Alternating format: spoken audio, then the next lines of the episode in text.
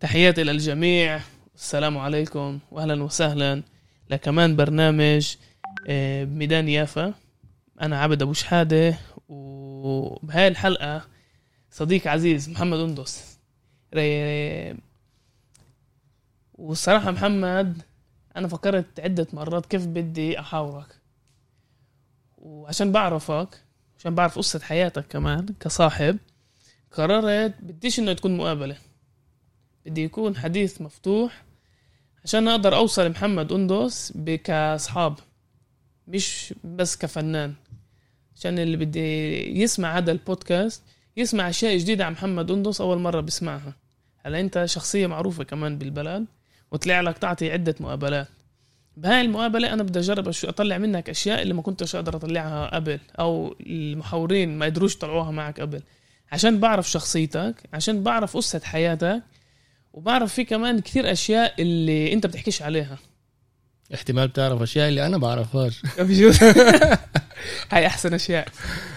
فأولا شكرا محمد، وبدي أبلش معاك من, من الآخر. أنت اليوم عزيزي نازل تطرح رؤية جديدة للتربية والتعليم اللي ما طلعناش كافي نحكي عليها. أنت نازل تعمل اللقب الثاني بمعهد مانديلا مانديلا مانديلا هي مش على مانديلا ال... نيلسون مانديلا لا لا, لا آه مانديلا تاني اه اوكي انا كنت كنت بفكر مكتني عند المحل. والفكرة شاتك هي انه بدك تجيب اشي جديد على التربية والتعليم، بس من من الفن، مش من ال... يعني يعني انت بتيجي عمليا بتتحدى كل طريقة التربية والتعليم عندنا، يعني مش بس المجتمع العربي بشكل عام. انت بتيجي بتقول تعالوا تعالوا نفكر على اشي جديد، وكنت حابب افهم منك عشان ولا مره طلعنا عن جد نحكي ايش الرؤيه شويتك، مش بس كايش الرؤيه، كيف بد... كيف بتشوف الاشي بده يتطبق انه نغير منظومه التربيه والتعليم بشكل عام. إيه طيب، اولا بسم الله الرحمن الرحيم، شكرا عبد على الاستضافه. إيه دايما بيكون مثير انه نحكي مع بعض ونتجادل ونتحاور على كتير مواضيع. شوف، اذا بدك من... نبلش من الاخر، فمن الاخر كلنا راح نموت. لا يحركت هيك انت محمد. فالسؤال المركزي هو ايش بنعمل عبين ما نموت؟ إيه، وهذا سؤال تعرف سؤال مهم فلسفي, فلسفي على مر الزمان، يعني مم. انه بما انه احنا كبشر عنا وقت معين، مم. خمسين سنة، ثلاثين سنة، ثمانين سنة، مية وعشرين سنة، فايش بنعمل ايش بنعمل بهدول السنين اللي نعمل اشي مفيد لانفسنا ونعمل اشي مفيد للمجتمع اللي حوالينا، وكيف نقدر إيه نسلط الضوء على مشاكل معينة ان كان بالمجتمع، وكيف نقدر نحلها من غير ما نضلنا زي هدول الناس اللي قاعدين بالزاوية وبس بنتقدوا وبعطوش حلول. إيه، فأنا كإنسان اللي تربى بيافا، تربى بشوارع يافا، بين حارات يافا، إيه، تعلمت بمدرسة الأخوة وبعدين المدرسة الثانوية الشاملة، إيه، عمليا عشت إيه حياة اللي اللي اللي مكونة من كل الصراع الاجتماعي السياسي الأخلاقي اللي يافا بتعيشه، وكمان الوطن العربي ككل. تعرف محمد، للي بيعرفكوش بجوز بيعرفش انه انت تعلمت بالأخوة وتعلمت بالمدرسة الشاملة، ممكن يتوقع انه تعلمت بواحد من المدارس الأهلية وكله كان متوفر وبحقي اللي هو وضعه شوي أحسن من باقي أو يعني من باقي الأحياء، بس انت من كرم الدلع كمان، يعني هو مش حي سهل، يعني الناس ممتازين والناس بجننوا، بس كحي كان حي صعب، وكان بالذات بالفترة اللي انت كبرت فيها كان فيه كتير كتير جريمة. طلع بأغلب الحارات اللي احنا منشوفها بيافا اليوم هي حارات مركبة اللي بتمرق مشاكل اجتماعية كتير صعبة، بما انه اغلب الحارات واغلب المجتمع اليافي هو مجتمع اللي بيواجه صعوبة اقتصادية، بيواجه صعوبات بالتعليم، بيواجه صعوبات بالإمكانيات المتاحة للمجتمع الفلسطيني بيافا. فبالتالي كل حارة إلها ميزاتها بالصعوبات اللي هي عايشة فيها. فأنا تربيت يعني أنا ربيت بكرم الدلاء، ستي بحارة السوق عند السوق م. القديم، فإنه طفولتي كلها بالشارع اليافي اللي بيشوف كل المشاكل، يعني كمان مشاكل المخدرات، كمان مشاكل القتل، كمان مشاكل اقتصادية، كمان مشاكل اجتماعية. بس بنفس الوقت بجانب المشاكل هاي ربيت بمجتمع اللي بيساعد أهالي اللي رغم كل الصعوبات عم بيحاولوا يكسبوا رزقهم بشرفهم وبتعبهم. فاللي بيربى بالشارع بيشوف كل الصورة. تعرف هاي شغلة الناس اللي بتكونش عايشة بهاي الفترة وبهاي المحلات صعب لها تفهم المركبات الاجتماعية. عشان أنا بتذكر إنه أنا عائلتي كلها، أنا ساكن بالنزهة وعائلتي كلها كانت بالعجمي، وانا يعني ولا مره حسيت انه إيه يعني يعني انا كنت عارف اعرف انه في جريمه وفي عنف بالحيز العام، بس الناس دائما كنت اشوفها ناس منيحه، ودائما كانت يعني كانوا يعيشوا بمحلات جدا صعبه، ولليوم هلا في حياه جدا صعبه، بس لما تتعرف على الناس او تعيش مع الناس بتفهم قديش هي ناس منيحه وحميمه ودافيه. طبعا عبد، واغلب الناس هي ناس محترمه وناس دافيه وحميمه وبدها تصلح. وللأسف في أقلية من الناس من المجتمع اللي معدنهم طيب، بس م. ظروف الحياة وصلتهم لمحل، إن كان طلاق بالأهل، إن كان تسرب من المدارس بجيل كتير مبكر، إن كان مشاكل اقتصادية اللي الله بيعلم شو مارق هالبني آدم، وظروف الحياة بتودي هدول الناس لتجارة مخدرات أو لعالم الجريمة أو لأي أي من العوامل من العوالم اللي اللي بتوديهم لطريق اللي هي مش طريق صائبة، مش طريق اللي هي صالحة. فعشان نقدر نصلح هذا المشاكل المجتمعية اللي موجودة لازم احنا نفهم كمان من وين هاي المشاكل نابعة. بس محمد، انت كمان ربيت بحي اللي هو شوي صعب، رحت على مدرسة مدارس حكومية، بس رغم عن كل الصعوبات أو التحديات اللي كانت قبالك خلصت بامتياز صف اثناشر، طلعت على أمريكا منحة كاملة تتعلم فن، قررت ترجع وتشتغل هنا، تشتغل بمسرح السرايا ومشروع القمم، وتشتغل بمركز بشارع شاريني كنور فنار على فوقتك، بس هلا فهمت انه غيروا الاسم، بس هو يعني عمليا مركز بيشتغل مع اصعب فئات من ال... يعني انت رغم نجاح اول شيء رغم الصعوبات نجحت، وبعدين رغم نجاحك رجعت تساعد. طبعا إيه... وهذا طبعا اول اول شكر لربنا، وتاني شكر للاهل اللي رغم كل الاصوات المجتمعيه اللي اللي هاجمتني اني اخترت طريق الفن كوسيلة آه. لتغيير اجتماعي. يعني أصوات زي إنه إيش بدك بالفن، إيش في مستقبل بالفن، بطعميش أكل بطعميش أكل يعني يعني إيش بدك أنت، بدك تكون كمان من هدول المجانين اللي عم بيحاولوا يعملوا إيش وبالآخر بصفوا بالشارع، أو مثلا طالع أمريكا بلد الإمكانيات عشان تتعلم فن، طب اتعلم لك إشي مربح. وهذا الأصوات هاي لازم نفهم من وين جاي. يعني أغلب الأصوات هاي جاي من محل إنه الأهالي عاشوا تجربة أهاليهم. يعني الجيل الثاني للنكبة عايش بخوف تبع إنه بآخر اليوم عشان ننجح لازم مجالات اللي فيها الاقتصاد قوي، لازم مج... لازم يكون فيها ربح اللي يضمن لنا ثبات اجتماعي اقتصادي عشان نبني عائلة، وما نفكرش أبعد من إيش ما إحنا بدنا نفكر على ليلة إيه نسكر الشهر ونعيش بكرامة، نشتري بيت على قدنا خمسين متر اللي اللي ما نكونش بحاجة لولا حدا. هلا عشان نقدر نحلل الخوف هذا لازم نفهم إنه هذا الخوف ما كانش دايما. يعني المجال الثقافي كان من أهم المجالات اللي يافا كانت مشهورة فيه. يعني يافا قبل الثمانية وأربعين كانت العاصمة الثقافية للشرق الأوسط، العاصمة الثقافية. يعني في عندك سبع دور سينما، يعني في إمكانيات عمل، يعني معهد موسيقى، معهد حليم الرومي، يعني في إمكانيات عمل، يعني مطابع، يعني جرايد. يعني المشهد الثقافي بيافا كان هو مشهد تجاري كمان.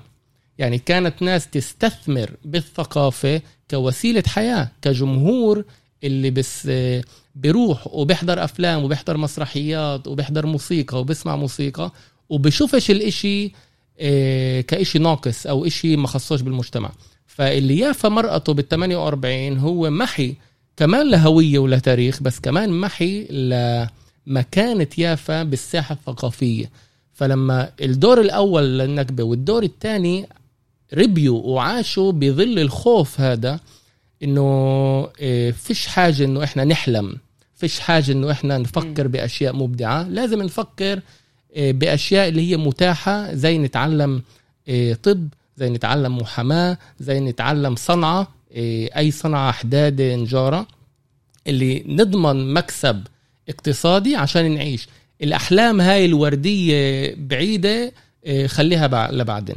تعرف محمد، ذكرتني بكتاب ممتاز لمنار حسن، باحثة بجامعة تل أبيب، ودرست الخطاب السياسي حول المو... حول النكبة، وبتقول إشي جدا مهم اللي إحنا منتبهلوش وبجوز جدا مهم إنك ليافا كمدينة. فإيش بتقول؟ بتقول إنه ال... بالخطاب السياسي الفلسطيني حول النكبة في شغلتين تغيبت. الشغلة الأولى دور الإمرأة بالنكبة بالثمانية وأربعين بالحرب، إيش هي مرأة، إيش هي سوت، قيادات نسائية اللي كانت بالثمانية وأربعين.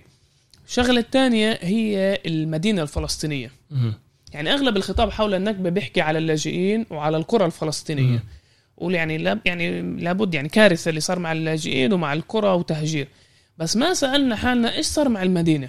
مدينة زي يعفا، زي ما أنت حكيت، مشهد ثقافي، بنوك، عمارات، بيارات، إيش صار فيها بعد الثمانية وأربعين؟ فهي بتقول شغلة جدا مهمة، إنه النكبة عمليا محت المدينة الفلسطينية. يعني إحنا بالداخل فيش عندنا مدينة. مم. يعني حيفا هي مدينة يعني مزبوط مختلطة، بس أغلبية يهودية طبعا. وإحنا اليوم لما نطلع نسهر أو نحضر مسرح أو للأسف الشديد يعني مش يعني هذا جزء من مكاننا طبعا، بس فيش عندنا بالداخل. صرنا نطلع كمان على مدن زي رام الله، يعني هم موجودين تحت احتلال حقيقي، يعني بتشوف حواجز الجيش، بس قليلة عندهم مدينة. اللي أنت بتحكيه بذكر إنه كيف بالثمانية وأربعين غيبوا المدينة تماما، وبطل في عنا مكان نطور مجالات تانية اللي خلينا إحنا نسأل حالنا إيش معنى الحياة، نحلم زي ما أنت بتحكي دائما، إنه تعال نجرب أشياء تانية، مش بس الشغل المربح يعني اقتصاديا. طبعا يعني ال ال الأخت منار عم تعمل عم بتحلل واقع اللي للأسف يعني مستمر، صار له تقريبا ألف سنة. يعني قبل ألف سنة ابن رشد اللي هو من أهم العلماء الإسلاميين العرب بالأندلس بيجي بقول لك بواحد من كتبه وتحليلاته ليش سقطت الأندلس، بقول لك إحدى الأسباب الرئيسية لسقوط الأندلس إنه تغيبت المرأة على المناصب القيادية والمناصب الاجتماعية اللي إلها دور ببناء الأمة. م- فعمليا رد على الملاحظة الأولى، فالعجز هذا العربي الإسلامي بالشرق الأوسط حلل من قبل مئة سنة إنه إحنا لازم نرجع مكانة المرأة للحيز السياسي الاجتماعي. وللأسف من من سقوط الأندلس لليوم إحنا بعملية سقوط متتالية، يعني عملية سقوط مستمرة اللي عم بتهمش دور المرأة من كل الحيز العام. وعشان نقدر زي ما قالت الأخت مرام منار منار مرام مرتي هلا عشان نقدر نرجع ال ال ال التغيير الاجتماعي والتغيير السياسي، لازم كمان إحنا ناخد دور بإعادة مكانة المرأة، والمرأة تاخد دور بإعادة مكانة المرأة، والمنهج الثقافي التعليمي كله لازم يبني حاله مع وعي كامل لمكانة المرأة بكل حيز. هلا للنقطة الثانية بخصوص المدينة برضو بترجع لابن رشد، عشان ابن رشد بقول لك إنه عشان تبني مدينة صامدة، عشان تبني مدينة اللي هي واعية، لازم أساساتها يكونوا قوايا. يعني مدينة اللي بتسقط هي مدينة اللي أساساتها مش كفاية مكنين إنه يوقفوا بالصعوبات. هلا الثمانية وأربعين طبعا في محاولة خارجية اللي هو الاحتلال، اللي بيحاول، اللي بيعرف إنه عشان أدمر مجتمع لازم أدمر الرموز، لازم أدمر المدن وأمحي الهوية الثقافية، الهوية الثقا... الاجتماعية السياسية للمجتمع. فإحنا أول إشي كمان لازم نلوم نفسنا إنه ما توقعناش زي ما لازم وما حضرناش حالنا للثمانية وأربعين.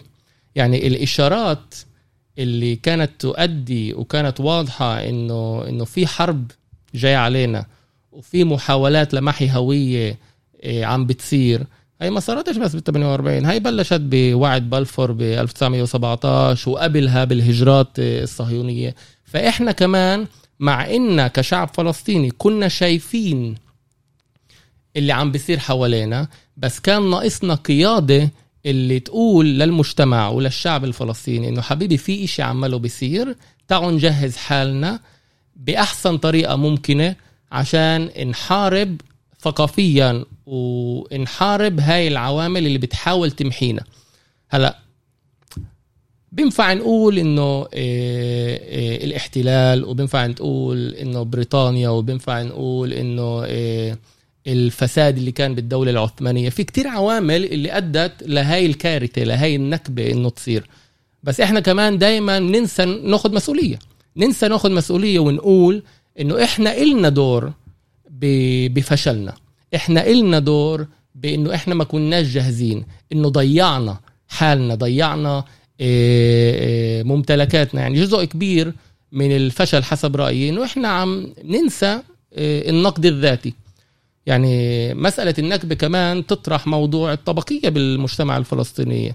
يعني الفئة الغنية أول فئة سحبت حالها وطلعت على السفون وقالت لك أوكي برجع كمان جمعتين، برجع كمان شهر. فإحنا كمان لازم نتطلع على أنفسنا ونحاسب أنفسنا عشان نقدر نتعلم للمستقبل.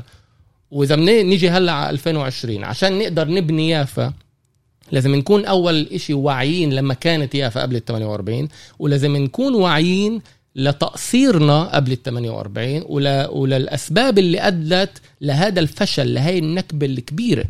والإشي المركزي اللي حسب رأيي لازم نركز عليه هو التربية والتعليم.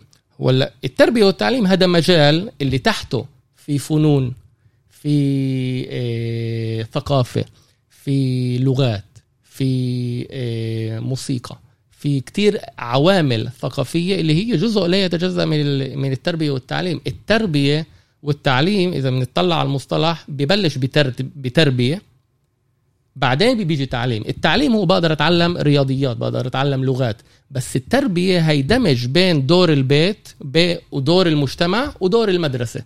إحنا لازم نربي جيل مسؤول، لازم نربي قيادة مسؤولة اللي منتمية لتاريخها ولثقافتها ولهويتها عشان تحس مسؤولة إنه تغير المجتمع هذا. لازم تحس مسؤولة إنه أنا إلي دور وأنا إنسان مهم، أنا بقدر أعمل تغيير، وعلى أساس المشاكل اللي بعيشها لازم أبني خطة عمل اللي أطلع من هذه المشاكل.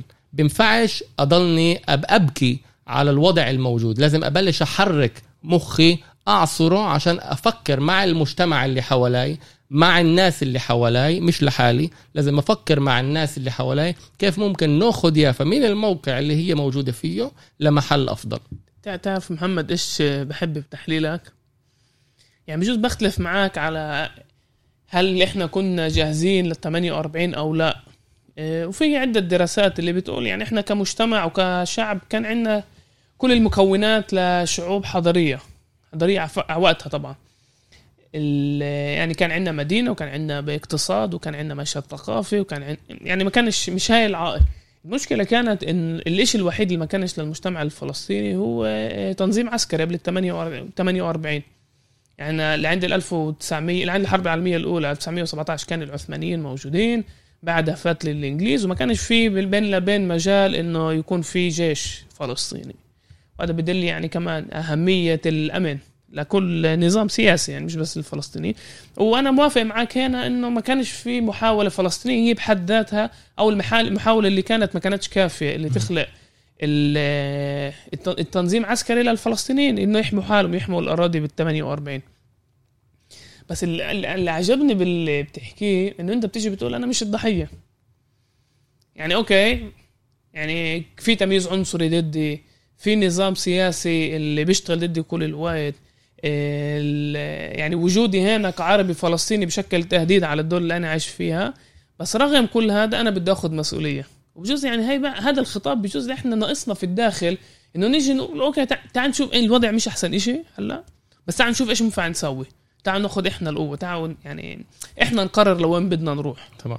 ورغم اللي اللي صار بالثمانية وأربعين وما بعد الثمانية وأربعين والتمييز العنصري، أنا بدي أكون هنا المسؤول. وبفكر هذا كمان بيميز جيلنا الشباب اليوم اللي بيطرحوا رؤية إنه أنا بديش حدا بديش حدا يعطيني مصاري، بديش حدا بديش يعني يعني يجي يقول علي مسكين، لا أنا بدي أطرح إشي بديل. وكمان ننقد اللي كان، يعني إحنا بنتصرف وكأنه عيب، هاي ثقافة العيب. التحدي الحقيقي هو كيف وكيف إحنا بدنا نقول اللي بتجدده أنت بال عن طريق الفن. هو جدا ذكي على فكرة، عشان ال... صعب الواحد يتوقع له، صعب حد صعب كمان يعرفوا يعني ال... كمان المنتقدين خطنا السياسي يعرفوا إنه هذا مشروع، هو مش بس مشروع فني، هو مشروع سياسي. لما أنت بتيجي بتقول بمعهد قرار مثلا بتعلموا على ال... الأدوات العربية، اليد العربية اللي مش موجودة عندنا بالحيز العام العام، هو بحد ذاته كمان موقف سياسي إنه أنا بديش الجيتارة، بديش الدرامز، لا بدي العود، لا بدي يعني ألحان عربية. طبعا. بدي يعني رجع الثقافة العربية على مجتمعنا. فهو بحد ذاته كمان هيك يعني بيرجع يعني طريق الفن كمان مش بس التعليم، بينما كمان موقف سياسي. طبعا. وبخصوص قرار يعني العنوان كمان بيحكي يعني ايش آه. يعني قرار، يعني احنا اخذنا ولا مرة فكرت فيها احنا اخذنا قرار آه. انه نعمل تغيير. مم. هلا قرار ككلمة هي في لها معنيين، في لها القرار ال ال القرار الداخلي هذا، انه انت لما بتاخد قرار شخصي انك تعمل اشي بتقرر، هاي عملية اخذ القرار هي بحد ذاتها بتحط مسؤولية على الانسان انه انت تكون مسؤول على قراراتك. فهذا الجانب كتير مهم ب ب بمعهد قرار. وبجانب المعنى الثاني اللي هو المعنى الموسيقي تبع قرار، هو الصوت او النغمة الواطية بكل آلة موسيقية. في القرار اللي هو البيت الواطي، وفي الجواب اللي هو الاشي العالي. فإحنا أخذنا قرار إنه نعمل مشروع اجتماعي ثقافي تربوي اللي نحيي المكانة الثقافية ليافا بيافا وبالمركز وبفلسطين. محمد، إيش أهم رسالة شد المركز؟ أهم رسالة إنه الإنسان لازم يكون فخور بثقافته وتاريخه، ولازم يستعمل كل الأدوات المتاحة إن كان تربوية فنية ثقافية عشان يبني حاله. إذا الإنسان ببنيش هويته على أسس تاريخ وأسس هوية وأسس, وأسس رواية شخصية، مش راح يقدر يطلع على المستقبل، مش راح يقدر يحلم. إحنا لازم نبني ونحافظ على التراث القديم، على هويتنا، على تاريخنا، بس إحنا لازم نخلق تراث جديد، لازم نخت... نخلق مجتمع جديد ونجدد حالنا ونجدد هويتنا ونجدد ثقافتنا عشان نكون أقوى. ناخد مسؤولية على اللي كان، بس ما نضلناش باللي كان، نضلنا كمان بالحاضر وبالمستقبل. فمن هين الوسائل الفنية اللي منتيحها بقرار بتتراوح بين تعليم عود، كمانجا، قانون، كله بال الموسيقى اللي بتمثل هاي الحضارة، بتمثل الشرق الأوسط ككل، بجانب مسرح، بجانب سينما، بجانب تصوير، بجانب أدب، بجانب كتابة كتابة مبدعة. الإنسان لما بيكتب يعني بفكر، لما بيكتب يعني عم بيعمل تغيير. مجرد الإنسان يكتب أفكاره، يترجم أفكاره من مخه من عقله لورقة، فهذا بقول له إنه هو عم بنجز، عم بطور الفكرة اللي, اللي متداولة بمخه للورقة. وباللحظة اللي بتنقل بالحبر من, من عقل الإنسان للورقة، فهذا بقول إنه هو أصبح إنسان منتج، أصبح إنسان معبر، صار عنده رأي، صار عنده نقد، صار عنده مسؤولية تجاه الفكرة اللي عنده إياها إنه يطلعها للعالم. إحنا لازم نحكي للعالم بآخر اليوم. يعني سميح القاسم بقول احكي للعالم احكي له احكي للعالم، يعني إنه إحنا لازم ناخد مسؤولية ونحكي للعالم روايتنا، نحكي للعالم ثقافتنا، نحكي للعالم كل إشي بمرق علينا. ومن خلال هذا الحكي، من خلال إنه أنا أبادر، من خلال الأدوات المختلفة إنه أتواصل مع العالم، فأنا ببطل إنسان ضحية، بصير إنسان فعال، بصير إنسان ناشط، بصير إنسان اللي هو جزء لا يتجزأ من التغيير اللي عم بيصير. إيش أكبر تحدي كنت يعني يعني يعني مش بس بقرار، بشكل عام لما أنت كنت تتعامل مع الأهل؟ أول شيء كيف الأهل كانوا يفك... كانوا مع الفكرة شت الأدوات العربية الشرقية، وكيف ال... يعني كيف تقبلوا الفكرة إنه أولادهم يتعلموا أدوات جديدة، أدوات موسيقية جديدة اللي مش كتير كيف مش عارف كيف هذا يعني مش كتير ما يعني مشهورة بين الأولاد أو معروفة بين الأولاد. طلع التحديات الموجودة هي قبل الاختيار الآلة الموسيقية، هو إنك مع المجتمع تفكر تحيي مكانة الفن. الفن بمجتمعنا هو مكانته كتير واطية، فإحنا لازم نعلي مكانة الفن. م. يعني بآخر اليوم السوق الفني الدارج هو أغاني زي أشرب خمور وحشيش، زي طب ليه بداري كده. في محاولة لزرع إنه هاي هي الثقافة العربية، هاي هذا هو الفن الموجود، هذا هو الفن المحترم.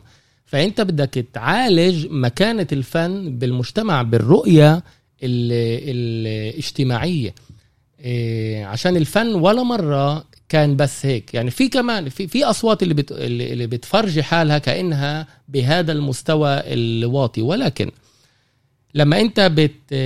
بتعطي الفن مكانته الحقيقية بدوره لتغيير المجتمع، بدوره السياسي، بالأغاني الملتزمة، هدي للبحر، هدي يا بحر هدي، أحكي للعالم أحكي له، موطني. يعني في هنا أوكي أغاني وطنية هادفة راقية اللي بنت مجتمع. بكتب اسمك يا بلادي، يعني دريد لحام استعمل المنصة المسرحية والمنصة الموسيقية عشان ينتج أغنية اللي إحنا تربينا عليها. هاي الأغنية ربت أجيال، فإحنا لازم نرجع للمجتمع الثقة بالفن، إنه بالفن بينفع يكون الفن بينفع يكون فن هادف راقي بعطي للمجتمع، ومش فن اللي بيهدم، فن اللي بيبني. وباللحظة اللي المجتمع والأهالي بيفهموا إنه الفن والثقافة إلهم دور كبير ببناء شخصية الإنسان، ببناء وعي الإنسان، ببناء انتماء الإنسان، فمن هين بنتغلب. هنا هنا فعلا نتغلب على التحديات اللي بتواجهنا مع الأهالي. باللحظة اللي الإنسان مقتنع إن الثقافة والفن هذا إشي اللي بيساعدني أبني حالي، فبتتغير كل النظرة. طيب محمد، بدي أرجع لأول الحديث. انت تعلمت بالأخوة والمدرسة الشاملة، ورغم كل هذا يعني مرأت مرحلة يعني مش بس من ناحية شهادات ومش بس من ناحية انه وين اشتغلت، يعني بتخيل انت كإنسان مرأت مرحلة. انت ما تعلمت فلسفة كلقب أكاديمي، بينما انت جاي من الفلسفة من محل تاني. يعني في شغلات انت بتحكيها مثلا بتذكرني بفرانكفورت، أسكولة فرانكفورت على دورنا، واللي بيحكي كيف يعني بنتقد الفن الرأس مالي اللي بيجي بقول إنه الدور الفني الحقيقي وخلينا نفكر وخلينا ننتقد المجتمع. ومرات لما نحنا منحسش مرتاحين مع اللي بنشوفه، هذا هو بالضبط الفن، إنه كان معنا ثوري. أيوة، بحس إنه أنت كإنسان مرأت مرحلة إنه إيش يعني كيف تطورت ك كمحمد لما تيجي بت يعني بتطرح هاي المواضيع، ب... بت... بت يعني بتعطي أمل، يعني كنموذج بتعطي أمل انه من الصعوبات. يعني مع انه في الصعوبات اللي احنا بنواجهها بيافا، مع انه يعني زي انت كنت يعني الفرصه انه شاب من يافا يوصل لين ما انت وصلته هي جدا نادره، ولكن نجحت. وهذا اشي اللي اللي بيعود انه الانسان كمان ما يستحيش من اصله. يعني اذا بدك تحكي على مثلا الحوار بين العقل وبين الدين، امم ففيش حاجة الواحد يتطلع على الغرب. يعني إذا بترجع مثلا لفترة هارون الرشيد، أكبر نقاش فلسفي اجتماعي ديني بين جماعة السنة وجماعة المعتزلة على سبيل المثال على هل عشان أقدر أفهم الدين لازم أستعمل عقلي ولا أرجع للحديث الشريف وأستعمل بس النصوص الدينية. يعني الحوارات الفلسفية هاي موجودة بتاريخنا بثقافتنا م. الإسلامية المسيحية العربية. فلما الإنسان ببلش يعزز مكانة أصوله مكانة تاريخه مكانة هويته بفهم إنه كل الحلول موجودة عنا بس إحنا لازم إن نكون واعيين إلها عشان نستخدم هذا التاريخ هاي الثقافة العريقة عشان نقدر إن نواجه ألفين وعشرين نواجه التحديات اللي موجودة بألفين وعشرين. يعني بآخر اليوم الخوارزمي قبل ألف سنة عشان يقدر يطور علم الجبر وعلم الرياضيات وبما انه هو اللي اخترع الصفر فمن وين هذا اجا اجا من من دولة اللي بتآمن بالعلم كوسيلة للتواصل مع العالم. فاحنا ممنوع ننسى تاريخنا لازم نتذكر تاريخنا ونتعلم تاريخنا ونفهم انه تاريخنا وديننا واسلامنا ومسيحيتنا وعروبتنا مبنية على اسس الفلسفة وأسس التواصل مع العالم بكل جهاته. يعني على سبيل المثال من بغداد وصل العود للأندلس لإسبانيا ومن العود اتطورت الجيتارة الجيتارة اللي هلأ اليوم طاغية على العود. يعني احنا يعني اليوم الولد بربا اي شيء بدك بدك ايش اي آلة بدك تتعلم بدك تتعلم جيتارة. طب الولد لو بيعرف انه أصل الجيتارة هي عود بيكون نظرته تانية للمجتمع. يعني ب ألف وتسعمية واثنين وثلاثين كان في كونغرس بكونغرس كاهير بالقاهرة اللي فيه عرضوا على عبد الوهاب وأم كلثوم إنه يدخلوا البيانو على الموسيقى الشرقية. زعلوا زعلوا ورفضوا أخذوا موقف أخذوا موقف. يعني كيف أنت بت... كيف أنت بدك تسلط وتفرض الحضارة الغربية على الموسيقى الشرقية لما الموسيقى الشرقية هي أوسع من الموسيقى الغربية. يعني في نغمات على الصعيد الموسيقي في نغمات بآلة القانون أو بالعود أو بالكمانجا اللي مش موجودة بالبيانو. يعني بيقدرش الإنسان الغربي الكلاسيكي يعني يعزفها أو يفهمها. فشوف يعني بآخر اليوم إحنا لازم نفهم ونت و... ونقوي جذورنا عشان نقدر كمان نتعامل ونتواصل مع العالم بثقة ب... بوعي. تعرف فيها مسألة كمان كرامة. يعني بتطلع على التنسيق أو السلام بين جزء من دول الخليج الإمارات والبحرين وإسرائيل. يعني بيني بين بيني بين حالي يعني بقول هذا أنا أكبر من موضوع الاحتلال احتلال فلسطين. في هنا موضوع كرامة إنه بجزء إحنا قاعدين شو بنعرف المجتمع الإسرائيلي وعنصرية المجتمع الإسرائيلي مش بس ضد العربي كمان ضد الثقافة العربية. كيف الاستهتار بالثقافة العربية باللغة العربية الرموز الدينية العربية. ولما بتشوف ما يعني يعني اتفاقية سلام أو بتشوف أطفال في الإمارات أو البحرين رافعين علم إسرائيل بعز علينا من منطلق كرامة. يعني إنه مش يعني عشانكم عرب بعز علينا طبعا. عشان إحنا بنعرف كيف المجتمع الإسرائيلي بتطلع عليكم وبتس... و... وكمان في كتير ضحك وتمسخر على ال... يعني أهلنا بالخليج يعني هدول يعني بمس فيهم من ناحية بمس فينا إحنا هاي جزء من ثقافتنا. يعني العروبة نفسها يعني ال... يعني هم من الرمز للعروبة وفيها مو... يعني ال... يعني في يعني ربط بين اللي انت بتحكيه لل... يعني للواقع السياسي اللي احنا عايشين فيه الغياب الكرامة عزة النفس العربية.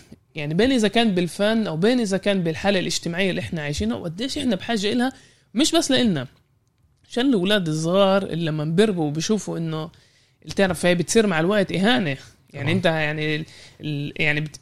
اهانه وبتترجم باختياراتنا اليوميه. اذا بدي لما الولد بفضل الجيتاره عن العود هاي بالنسبه لي اهانه طبعا. يعني و... وبالذات بعد اللي انت حكيته انه الجيتاره انا ما كنتش عارف انه الجيتاره جاي من العود طبعا. يعني بس كمان دور يعني اذا بدنا نحاول نحلل او نفهم طب من وين بيجي التغيير بال... بالاول وبالاخر الناس بحاجه لقياده اللي اللي تقودها.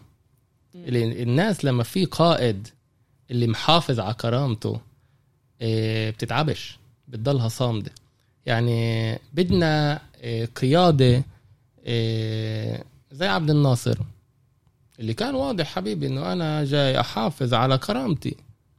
هلا في اختلافات، في خلافات داخلية خارجية على مم. سياسته الداخلية، بس باخر اليوم الكرامة. بس في مسألة الكرامة. يعني هارون الرشيد قبل ألف سنة، قبل ألف وشوي سنة، مين هذا ملك الروم عشان يقول لي ادفع أكتر؟ فبعت له رسالة من هارون الرشيد إلى كلب الروم. مم. مين أنت تقول لي إيش أعمل؟ ومين أنت تقول لي لازم تدفع كذا ولا كذا؟ نيلسون مانديلا بجنوب أفريقيا من السجن قاد شعب كامل، قاد عالم. مم. ونيلسون مانديلا إيش بقول لك؟ بقول لك حبيبي أنا بقدرش أعتبر حالي حر إذا في كمان إنسان تحت الظلم أو تحت القيود. فإحنا لازمنا قيادة اللي اللي إيه إيه تركعش ل إيه للآخر، إنه الآخر يحط لها شروطها، إنه باسم التعايش وباسم العناوين هاي الجميلة وباسم ال ال ال التطور والتنوير أنسى مين أنا وأنسى تاريخي وأنسى ثقافتي عشان أنقبل بالمجتمع الغربي. هو هلأ صار في حوار داخلي كمان إحنا بيننا وبين حالنا إنه الغرب هو رمز الحرية والشرق هو رمز التخلف. فإحنا لازم نطلع من هذا الراس كمان اللي دايما بنطلع على حالنا، زي ما قلت أنت، زي ما تفضلت، لازم نطلع من راس الضحية، ولازم نطلع من الراس تبع الضعف هذا والعدم الحيلة، إنه إحنا فيش عنا لوين نحلم. لازم نطلع، ولازم نطلع من خلال تعزيز الهوية وتعزيز التاريخ وبناء تربية بعيدة المدى اللي بتعلمنا نحلم من أول جديد. محمد شكرا عن جد، تسلم. أول شيء يعني شجعتني على الصعيد الشخصي إنه كمان أتعلم شو أكتر على ثقافتنا من ناحية الفن، وأتعلم كمان على أدوات الموسيقية العربية. بفهم منك إنه بدك تسجل بالمعهد بس آه يعني أنت هلأ قول لي، أنت هلأ عم تلزم إقبال كل المستمعين خلص. تتعلم على آلة موسيقية خلص. بعدين أنا أنا بس خايف لما أجي نشوف إنه فيش ولا نقطة ريذم أو تروحني رجع لمصريات وتروحني. إيه بدي أختم من أقول إنه بجوز عن جد إجا الوقت نفكر على إيه إعادة كرامة، إيه يعني كرامة هويتنا، ثقافتنا العربية، الفلسطينية، الإسلامية، المسيحية، إيه كأهل الأرض الأصليين، ونطبقها بعدة مجالات مش بس كموقف سياسي. يعني بتطلع هلأ إيش بيصير مع السود بأمريكا بسبب عنف الشرطة. يعني بتشوف ناس من الرياضيين اللي بيربحوا ملايين اه يعني م. انت بتحكي عن بنحكي على الان بي اي، بنحكي على ملايين الدولارات، اللي بياخدوا موقف وبيشاركوش باللعبه عشان انقتل بشي ولايه تانية كم من ألف كيلومتر بعيد عنهم رجل اسود من البوليس، وباخدوا موقف وبيشاركوش. يعني هاي كرامه. يعني طبعا. انا لما بصير اطلع على السودي بامريكا بطلع يعني باحترام وبعز كل احترام. واجا الوقت ان احنا كمان بجميع المجالات صرنا ناخد موقف عشان ال الاستهتار بهويتنا هي استهتار فينا كلنا طبعا. محمد شكرا للمستمعين. معهد القرار برأيي من أهم المؤسسات اليافية، فإذا قدرنا نوصلكم اليوم أنا ومحمد ونعكس أهمية الفن بمجتمعنا، بالذات عند الشباب، بالذات عند الأولاد، بإيدهم يتعلموا أدوات موسيقية، معهد القرار، معهد قرار هو العنوان. محمد بس شاركنا كيف أول شيء إذا ممكن نتابعكم على الفيسبوك، إنستغرام، وكيف بيسجلوا وين موجود المعهد اليوم؟ إيه أول شيء بينفع الواحد يتواصل معنا عن طريق الفيسبوك، إنستغرام، معهد قرار إيه أو بيت قرار إيه للموسيقى والفنون. إحنا إيه موجودين بجنب ملعب البصة، ملعب بلومفيلد، بشارع شقريت إسرائيل عشرة. هناك في مركز موسيقى اللي معهد قرار موجود هناك، وبيعلم كل الآلات الموسيقية، وكمان بيعلم دورات فنية مختلفة من مسرح لسينما لتصوير. فأهلا وسهلا بالجميع، ومنتأمل نشوفكم. وشكرا محمد، شكرا، يعطيك العافية.